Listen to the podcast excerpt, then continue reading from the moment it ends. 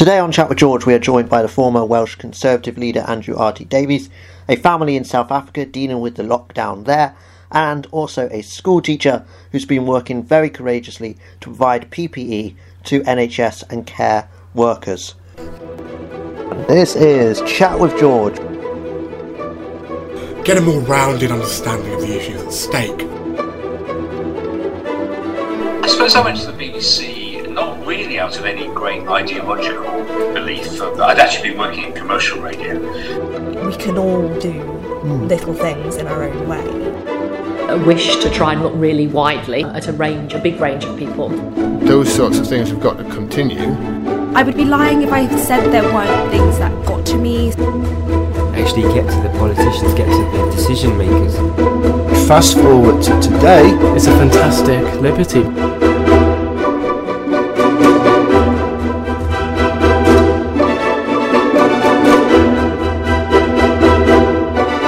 This is chat. This is chat with. This is chat with George. I was joined this week by Andrew R.T. Davies, the former Welsh Conservative leader who's been in the Welsh Assembly since May 2007. He was leader of the Welsh Conservative Party in the National Assembly for Wales since July 2011 and resigned the position in 2018. He still remains an Assembly member and is also the Shadow Minister for Rural Affairs and the Environment in the Welsh Assembly. Thank you for joining me on Chat with George. I was just going to ask you, first of all, you're, of course, uh, very much involved in the Welsh political scene at the moment and, and have been a long standing Assembly member. Could you first just tell us how it's been in, in terms of going to the Senedd with lockdown? Obviously, it's done virtually. How's it been? We had a sense of what was coming back in about the third week of March, where obviously the momentum behind the lockdown was clearly approaching us. Uh, so that was like our last sitting week of normal activity Senedd. Committee meetings and plenary has been suspended since then. So we were the first, as I understand it, Parliament to instigate the Zoom sessions about the first week of April, which was interesting to say the least, to see lots of your colleagues on a computer screen rather than looking at them in the flesh. We haven't resumed the committee meetings yet, and those parliamentarians who watch this type of activity will understand that that is the activity you tend to extract the most out of ministers and witnesses. So hopefully we can get that activity back up and running quickly. Uh, but what's been an explosion of activity over the last couple of weeks is constituents coming to us with all sorts of manner of problems, issues, and some really good heartwarming stories as well. Because let's not forget, you know, whilst there's a lot of trouble out there, there's a lot of heartwarming stories and a lot of good news as well to promote about what people are doing within their communities. So it's been a very mixed picture, but a, a different picture. Have you found it very effective, the Zoom calls, and uh, have they still been able to allow you to effectively hold the Welsh Government to account? Well, I appreciate we had to go back in some shape or form, and given we're dealing with a virus and obviously social distancing um, and trying to limit people's travel is a key component of beating the virus, I understand that we have to proceed down the route of the Zoom experience, shall we say. it, it is challenging, to be honest with you, to get genuine scrutiny up and running when debate, discussion, uh, interrogation, shall we say, of ministers or witnesses does rely on that very personal interaction that a committee room and face-to-face discussions uh, enable one to undertake. And so I very much hope that we can get back to a balance of maybe remote scrutiny via Zoom, but also what the House of Commons have done this week in showing that you know that physical presence can also be part of the important uh, holding to account of government uh, that people expect their politicians to to achieve. We'll go into perhaps more specifics uh, on, on how the Welsh government's handling the coronavirus and how Wales is coping with the lockdown in a minute. But I just wondered what your overall opinions are of the Welsh government's handling of the coronavirus crisis and what your views on that is. Well, in one breath, all governments across the UK have to be commended for the way they've managed to jointly work through these issues because I think since the dawn of devolution, this would be the first complete uh, lockdown that the country has experienced. Obviously, before that, it was only in times of war that we've experienced these type of conditions, uh, and it was very much a Whitehall-led uh, response to those those types of uh, problems that were faced in that era. Uh, so to show that the political establishments, whether they be Northern Ireland, Wales, Scotland, or England, can work together, uh, has come to the fore with this crisis. It is important to recognise that the strengths of the United Kingdom have enabled such a massive financial package to be put together uh, to support businesses, support individuals, and support charities. And without that union response, uh, it's debatable whether we here in Wales or in other parts of the United Kingdom would have been able to put such a comprehensive measure of support in place. And I think that's an important consideration that will be reflected on uh, once we come out of this uh, situation we find ourselves in. Uh, are there things that could have been done differently? Of course there are. Are there things that could have been done better? Of course there are. But I think all that type of analysis uh, is something that maybe needs to be dealt with once we're at the back end of this crisis, rather than trying to pick a bun fight uh, in the middle of it when key decisions have to be taken. But it doesn't stop us, obviously, putting our hands up and saying, right, this is wrong, we need to change it, or actually what you've done is very good. Uh, let's try and enroll it into all parts of Wales. This morning, for example, I spoke to a constituent who is in the care home business and is desperate to get hold of PPE. Now he's saying in the one council area he's got a good supply of PPE because that particular council's got a handle on supply. Then in another care home he owns 20 miles away, which falls under another local authority, it's almost like the Wild West. You're left to your own devices. Now, people like myself who are elected members need to bring that to the attention of government to say we need a more unified response because it can be done in certain areas. Now, you're the Shadow Minister for Environment and Rural Affairs in Wales, and you've particularly focused on making sure that the Welsh Government takes concerns of farmers seriously in this crisis. I wondered if you could update us first about what support is available for farmers in Wales, and if you know if that's something that is replicated across the UK as well in COVID 19. I know you particularly wanted support around single farm payment applications and grants and cow passports, but what particular support is available at the moment? Well, the key thing is that you lead in, in a crisis, uh, and it might be an easy shot for me to take here, but regrettably, when it comes to the rural economy and in particular agriculture, uh, we haven't seen that leadership, and the industry and the sector have been very much left to their own devices. Uh, I wrote an article back, I think it was about March the 6th, for a, a local paper here in Wales called the Western Mail, who said that the, uh, in that article I stated what I thought the minister should be doing to prepare us for the coronavirus. I also raised that issue in the questions that we put to the last uh, in spokesperson's questions as well. Uh, but regrettably, to date, we haven't seen much of that coming through. Now, cash flow and conservation of cash is a key issue for businesses in the middle of a crisis. Agricultural businesses are no different to that. That's why I've called on a clear pathway to making sure that the single farm payment that goes into farms is paid on time this year, and where it's not paid, loans are made available. Uh, I do believe that farms should be able to apply to the Economic Resilience Fund and, and other support measures, which at the moment they're excluded from, which dumbfounds me to be honest with you, because we have dairy farmers dumping milk uh, and we have the beef price in free fall at the moment. Uh, and so while supermarkets are gaining huge traction in the products they're selling off their shelves, regrettably, that's not arriving at the farm gate to sustain rural businesses that were already under pressure. Uh, so when it comes to the rural sector, which you asked me on, George, certainly here in Wales, there's a lot of work to do and a lot of catching up to do. The government can show leadership here, or they can continue to sit on its hands. And if it continues to sit on its hands, regrettably, we'll see many rural businesses go to the wall through no fault of their own. And so I would hope that we'll actually start seeing leadership here uh, from the minister rather than actually just letting others go to the wall. You've particularly focused uh, and, and, promoted the idea of cutting taxes in order to support businesses at this time of, of crisis. I wondered if you think that is a, an efficient way to help businesses, particularly when governments are going to be under increased pressure in their own funding, uh, with having to, you know, provide a lot of financial support to businesses uh, in other ways. Do you think taxes are the, the tax cuts are the right way to support businesses?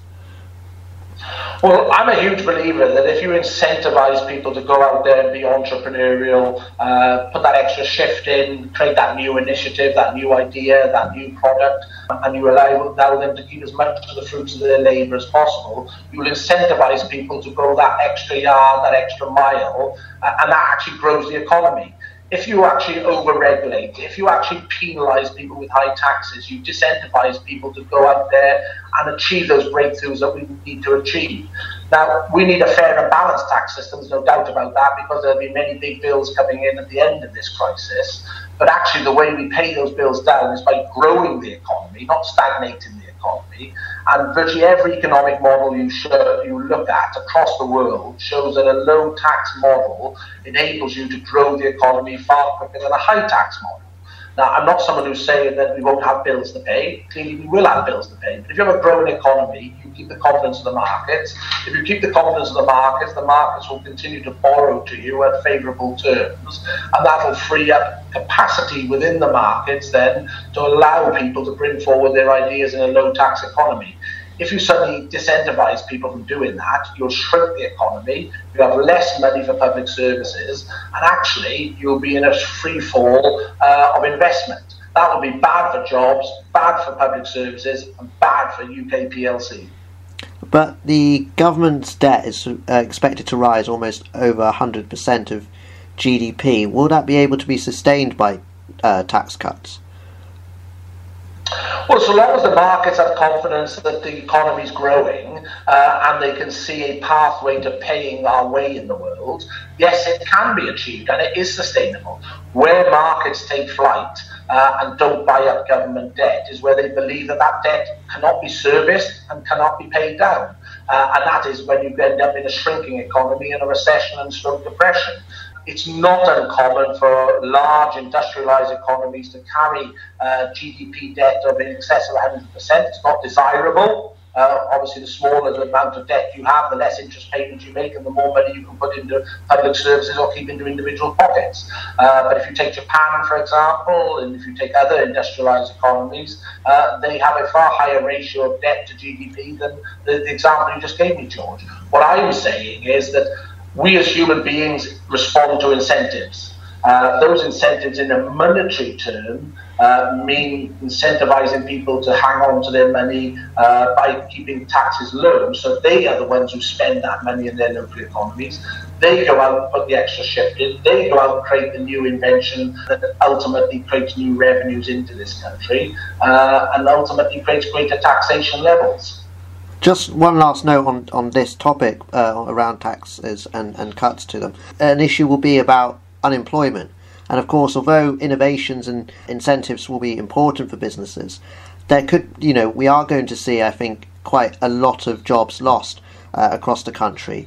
How will, uh, particularly in Wales, what's the best way in which these jobs can be either protected or those who will be jobless, how can they be supported after this crisis?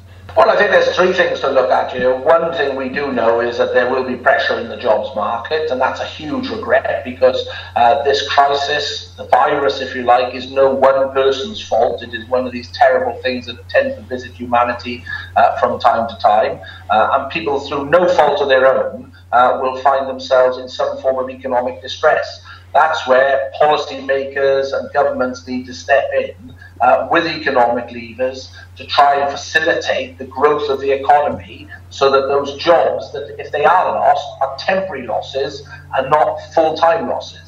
Uh, and that's the policy response that we need to be doing is making sure that whoever loses their job, coming from a very low unemployed base in the first place, you know, we were under 4% uh, unemployed in this country before we went into this crisis. Uh, projections show that potentially we could go up to 10% of unemployed people in the country. We need to get people back to work as quick as possible, and there's a whole host of reasons for doing that. Secondly, the policies that we put in place need to be pragmatic, need to be effective, and above all, need to be liberating rather than draconian. Because the economy will not grow, will not flourish if we have a draconian, centralised economy uh, that cannot respond to market conditions and cannot allow the entrepreneurs of this great country of ours to succeed. And then, thirdly, from a Welsh perspective, we know that historically, sadly, economically, we've lagged behind other parts of the United Kingdom. And that's why I believe we need to use our tax levers in an imaginative way rather than a draconian way to create a great opportunity for people to come to Wales, invest in Wales, and pick up that slack that this virus has caused um, to create more jobs and more opportunities here in Wales.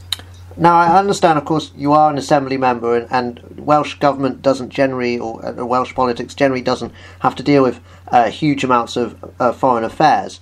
But the Conservative Party, particularly, has, of course, which you're a member of, has particularly had an interest in uh, sort of debate over the over several years, particularly shown in, in the whole issue around Huawei and then providing 5G.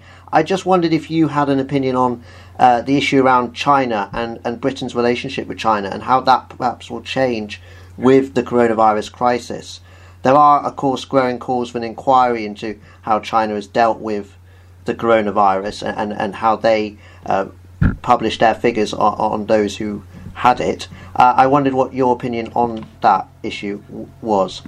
I think it's a fair question to ask. I mean, at the moment, we're still far too early in this process to fully understand the source. I mean, people are pointing the finger at China as being the, the base of this virus, uh, where it broke out into the international community. Uh, and I very much hope that China will play its role in providing those answers to the international organisations that inevitably will look into this because ultimately I'm an internationalist myself. I hope that many other people in the policy making world share that we as a globe are far better off when we look outside our own borders uh, and actually look to expand relationships and interactions with other countries rather than close those borders down and stay behind our own four walls, as it were, because actually in isolation you do no good to anyone then. A growing world economy is good for everyone, uh, but you need to play your part in the responsibilities that come with, with that. Um, so I personally believe that, yes, China does have questions to ask, answer, uh, and I very much hope they'll play their part in providing those answers. Likewise, we in the West here uh, and across the globe have responsibilities about how we've responded to the virus as well, uh, and those will be domestic questions that we need to deal with. Uh, but the Chinese ultimately have their role to play, an important role to play as a growing economy, and being one of only the two superpowers in the globe at the moment, along with the United, Kingdom, United States. The recent and very well-known outburst that took place by Vaughan Gething on the Senedd Zoom call, uh, perhaps highlighting some of the uh, sort of problems that can happen on, on Zoom. I just wondered if you supported or, what your view was on the Plaid Cymru's call for him to resign as Health Minister in Wales, and whether you supported that. Well, you know, I have my doubts about Vaughan, like many opposition members do, and indeed many within his own party, because if you actually look at his track record at uh, being health minister now for some four years, I think it is, maybe a little longer, certainly four years anyway. It hasn't been a good record by any stretch of the imagination. Uh, and I think when he went on the politics show, the daily politics show, he was introduced as the worst health minister in the United Kingdom. Put that to one side, he is the man on point. and we have to accept that he's the man on point, for better or for worse. Is it sensible halfway through this crisis to be putting someone completely unfamiliar with some of the decisions that have been taken, some of the key uh, policy angles that need to be worked through, uh, some of the relationships that have been built up with key stakeholders. Uh, I think a lot of these questions will be appropriate after the event, but at the moment, he is the health minister, for better or for worse. Uh, we're in the middle of a virus pandemic. I don't think what he did was has particularly covered him in glory in any shape or form. I note he's offered an apology. These questions can be resolved once the pandemic has passed. And I think at the end of the day, Plaid Cymru are just chasing the headlines uh, to get a quick, quick quote in the papers. Final question, and I know this is sort of off the topic of the coronavirus. It's nearly been two years now since you were last you were the leader of the Conservatives in Wales. I just wondered if you do regret ever stepping down and and and leaving that position, uh, and whether you would feel like you'd like to go back to it at any time. I love politics. I mean, I'm blessed by being able to stand as an elected member in the assembly, and I hope very much next year the electorate will have the confidence to return me. But it'll be a lot of hard work to get returned, uh, and I'm not frightened of rolling up my sleeves to do that. I love the role I'm doing at the moment as a spokesperson from Rural Environmental Affairs in the Assembly. Uh, I had a fantastic seven years as leader. I enjoyed every single moment of it. Hopefully, we did some good. Uh, a wry smile does come on my face when I see some of the uh, things happening now that basically we were championing many moons ago, and we were told that we were being foolish for doing that. Uh, around tax, for example, bottle, bottle deposit scheme, for example, that was taken home before the coronavirus uh, was seen as very fashionable. We championed that some three, four years ago. Our high street strategy, we championed some five years ago, uh, and ultimately many of those policies now are seen as mainstream. They are. Sadly, governments haven't chosen to deliver them yet. And so I think we did a lot of good. Uh, I've certainly got a lot of energy left in me. I've got a lot of ideas I want to implement, uh, and I'll look forward to taking them forward in whatever role the future holds for me. Uh, but my focus at the moment is working with colleagues in the Assembly to make sure that we get Labour out of government here in 2021, uh, get a Conservative-led government in power, and be able to enact policies that benefit communities the length and breadth of Wales rather than looking back to what happened two years ago. Well, thank you so much for joining me on Chat with George, Andrew. That was Andrew R.T. Davies. Now we go to South Africa, where Charlie tells us his experiences of what it's like to be in lockdown in South Africa. Well, thank you for joining me, Charlie. Uh, you're out in South Africa, aren't you, at the moment?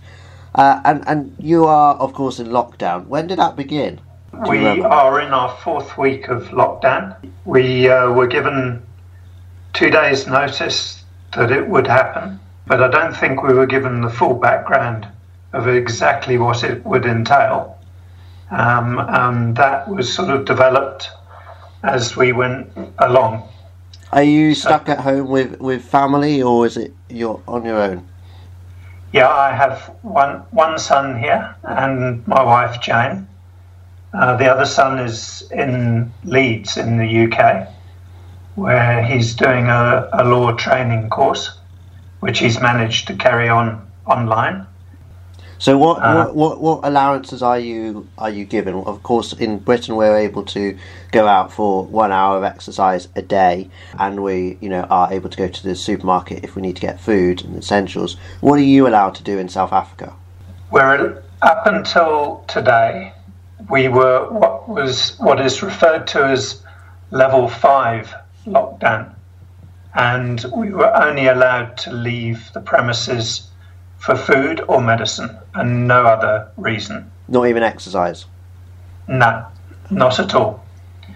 And today we have moved to level four, which means some of industry can start up again um, because all of the, the whole um, industry, the whole workforce has been shut down and we can now exercise, but only between uh, six o'clock in the morning and nine o'clock. And there is a curfew from five o'clock, uh, sorry, six o'clock in the evening till six in the morning, um, which is policed not only by the police but also by the army. So we have an army of 75,000 personnel who are fully deployed on the streets. And, and I was going to ask I mean, South Africa is sort of known, particularly in its towns and townships, for having quite high rates of, of crime uh, in recent years. And I wondered if the lockdown has affected that and how it has affected the community. I mean, obviously, you're not out on the streets every day, so you obviously aren't going to be able to witness that. But what is sort of coming through the news? Are there signs that this is at least bring in some changes to society? Yes. So crime has definitely dropped, um, according to the Minister of Police. But on the other hand, I think it's just being contained. And, and what we need to look at is the demographics of this country, which are somewhat different from the UK, in that we have a population very similar to the UK 58 million people, but 1% owns 50% of the wealth. And I think that's a pretty staggering statistic. So while 1% of us sit quite comfortably with house and garden, the other 99% are stuck in very difficult conditions, and as you say, in townships with an inability to social distance, and also with a, a looming prospect of no employment, no income, and no food. Have you had any employment changes since this lockdown? Yeah, well, I'm I've retired, but I'm consulting, and the bulk of my consultancy work was overseas in Asia and in South America, and that has completely dried up. But I've continued to work for a local company remotely, obviously, using video calls, but, but I can uh, work remotely because most of what I do is computer related. So for me, life is difficult, but um, not insurmountable. And um, just to give you another statistic, our, our unemployment pre COVID in this country, the official figure was 29%. The unofficial figure, which is those that have given up, including those who have given up looking for work, is closer to 35%. So they didn't have employment before uh, the virus came along. They're now in lockdown and in a very difficult situation. 1.5 million uh, people in this country are domestic workers and that their work has, has disappeared.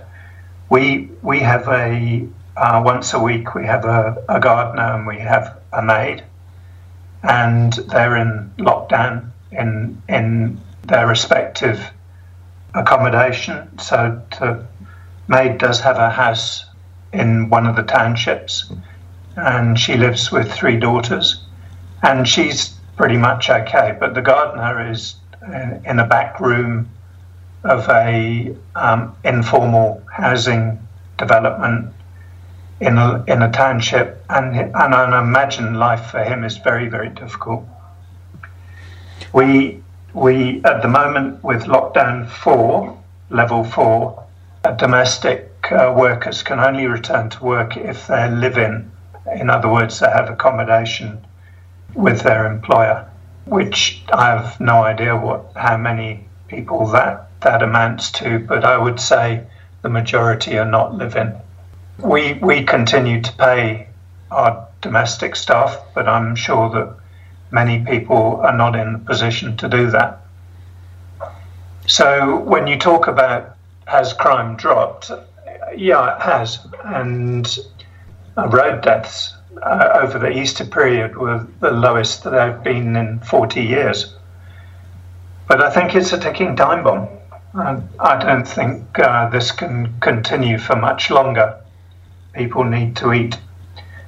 And there were, um, I'm sure you've seen the scenes on television of food, food handouts with queues three kilometres long of people waiting for food parcels how bad do you think the economic situation will be for South Africa? Of course, we're already worried in the UK about the recession and the unemployment, but uh, of course, as you pointed out, unemployment in South Africa was exceedingly high already. Uh, I mean, our fears are probably that our employment level would perhaps touch what it is, what it was uh, before the coronavirus in South Africa. Uh, now, I wondered what you think the situation will be, and, and will that be any chance of hope in terms of, as you pointed out about the one percent and the the fifty percent of, of, whether that re that re-equation of, of, of you know bringing in a, a, bit of equality, if you like, uh, and a reassessment of the economic situation will take place. How will the economy change? The, the president announced last week a, a spend of 500 billion rands, and it's at the moment 23 to 1 to the pound. So that's about 20 billion pounds to support industry and social welfare from now until September to, uh, on behalf of COVID. And if you put that in, into perspective with our GDP, which stands at 1.7 trillion, um, and our growth rate, which is barely 1.6% before COVID, I think uh, we're in trouble, to be honest. We don't have the, the income into this country to support the population going forward. And we already have a large debt. Um, 10% of GDP goes to te- debt repayment. And that's more than we spend on housing or on hospitals. Um, obviously, not, not the best of situations to be in. But having said that, we, we have a robust economy based primarily in, in the old days, it was based on mining but more recently, um, agricultural, uh, agriculture, forestry, and fisheries are the top earners for the country. And with with pre-COVID, a healthy order book and majority of of um, products exported. Agriculture um, accounts for a, a lot going to Europe in terms of citrus, wine, and various uh, fruit and vegetable products. Also, a, a growing nut industry with macadamias and cashews coming in as South Africa gets warmer with global warming. So we have a, a solid foundation, but um, there's a gap in the middle on uh, the number of people it needs to support. I might add, George, that yeah. I think um, we're doing pretty well in terms of managing the, the virus. In fact, I think we've been more effective and quicker than the UK. Our lockdown um, was um, applied when we only had 27 infections.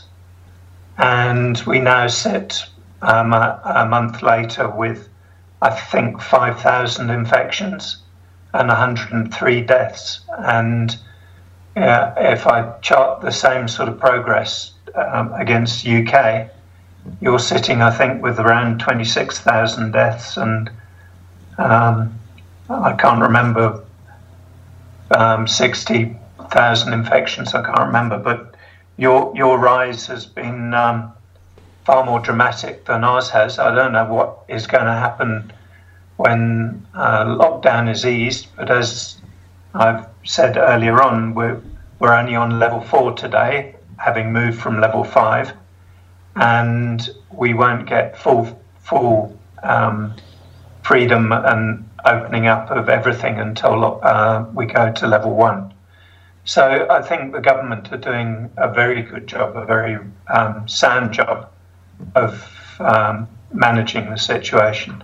And one other big contrast between the UK and uh, South Africa is alcohol and cigarette sales are banned, uh, level five and level four. So there are a lot of desperate people at the moment uh, looking to where they might get their next fix. And if you're like me and enjoy beer, you're beginning to look at the vegetable garden in terms of how to ferment it. Well, thank you so much for that, Charlie. Many of us have heard about the various acts of individuals up and down the country who've been trying to help and contribute to our efforts to fight the coronavirus. One of those individuals is a teacher at my former school, Balcarras School in Cheltenham. Miss Jenny Swanepoel, who is a DT teacher, has been helping helping NHS and care staff get the PPE they need She's been making visors over the weeks and has had some contributions and help from those in the community. I caught up with her this morning. Well, thank you for joining me on Chat with George today. You are obviously at Balcarras School in Cheltenham and you've been making a number of masks, well, thousands of masks, for NHS and uh, carers in the NHS and in the care sector. What made you decide to do this? Um, so what happened was um, we were con- well, I was contacted by a doctor who worked at Cirencester Medical Group, and she asked me if it was uh, possible for us to make some face shields for them because they had no PPE, no protection at all. So on my first day, I went in 3D printed um, and managed to make a massive nine on my first day. Uh, and from there, the Facebook post it kind of all went a bit mad, and we we ended up supplying the NHS. You obviously got a lot of uh, support and resources from other people around Cheltenham and so on. What? How did you first plan to sort of get everyone to? What did you want everyone to provide at first? What was the sort of thing that you needed? Yeah. So what happened was, um, I mean, luckily we even had some printers. We had some 3D printers donated from GCHQ, um, from different universities. But the main thing that we needed was the 3D printed headband, which is the top bit that you need to attach the visor onto and the elastic. Mm-hmm. So our our kind of capacity each day was only we could only make about 20. So what we did is we reached out to people in the community, anyone who had a 3D printer, businesses, just people at home that had them in their garage. And I've got about 100 people who are currently printing for me. So we've come in today and there's about 100 donations in our little box outside. Blimey. And how many in total have you made so far? We've made 3,500, um, which is quite crazy. But luckily, it looks like the, the NHS demand is, is falling a little bit. It's now care homes and, and places like that that are most in need. I, I was going to ask about who, who's been uh, demanding them, but I wondered if you've been able to get an idea of, of how useful and, and have heard stories from those who've used your uh, equipment. Yeah, we've had we've had pictures from people in care homes. We've had pictures of doctors.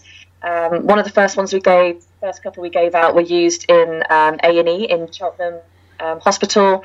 So yeah, we've had loads of pictures of nurses and people using them. So uh, it's great to see them used. And, and, how many people have been involved in the process? Obviously, you've had loads of people giving donations, but how many of you have actually been making these masks at Balcarras? Well, after the first kind of couple of days, I asked my colleague um, Jane Denyer, food technician. She has been like my right hand man, really, helping me every day. Um, so it's been the two of us. We've also had help from a few other colleagues in my department um, just to get us going. But it's been quite a small team. But yeah, it's been really good. We've had loads of support from the community. Charlton Kings community has been amazing. Also from the head teacher and stuff, keeping us going. And obviously, alongside having to make PPE, you are a teacher, and of course, coronavirus has meant that much of the schools across the country have largely closed. Although, of course, they are having to provide uh, education to those who are uh, essential uh, workers, the children of the essential workers. How has uh, Balcarras been affected by having to teach uh, key work uh, children of key workers? Yeah, so I'm in school at the moment with, mm-hmm. with Jane doing the face shields, but there's um, kind of like a skeleton crew of teachers here, about five, who look after between 10 and 15 uh, students every day. Mm-hmm. Got them doing things like music and, um, you know, making things, and it's been really nice. They've, they've, they've done a great job, and the other teachers working from home, we've just been setting work and trying to keep in contact with the students. But. Yeah, I mean, it's um, we're trying to make the best of it, really. Absolutely, and obviously you've been very, you know, working very hard and have been very generous with your your work in terms of providing the PPE to NHS staff. I think sort of a, a, a final question is, what do you see uh, in the future? Do you plan to still be making PPE in the next few weeks, or are you slowly bringing uh, an end to production? I think it looks like it's going to slow down, um, which is a great thing. But my colleague Jane is actually making scrubs. So she's making scrub and scrub bags and uh, headbands and things for the NHS. So it looks like it might shift from face shield to that kind of area instead. Um, so we're going to kind of have a stock of face shields here just in case anyone needs them. But it looks like it's going to move towards things like scrubs and stuff like that. Well, thank you so much for that. Thank you to Miss Swanepoel for chatting to me today. Well, thank you for listening to Chat with George this week. We'll be back next week when we discuss the issue of China. I'll be talking to the chairman of the All Party Parliamentary Group on China, as well as to a PhD student in Chinese history, discussing the issues around how coronavirus will be impacting the relationship between the West, particularly the UK, and China. But until then, goodbye and good afternoon.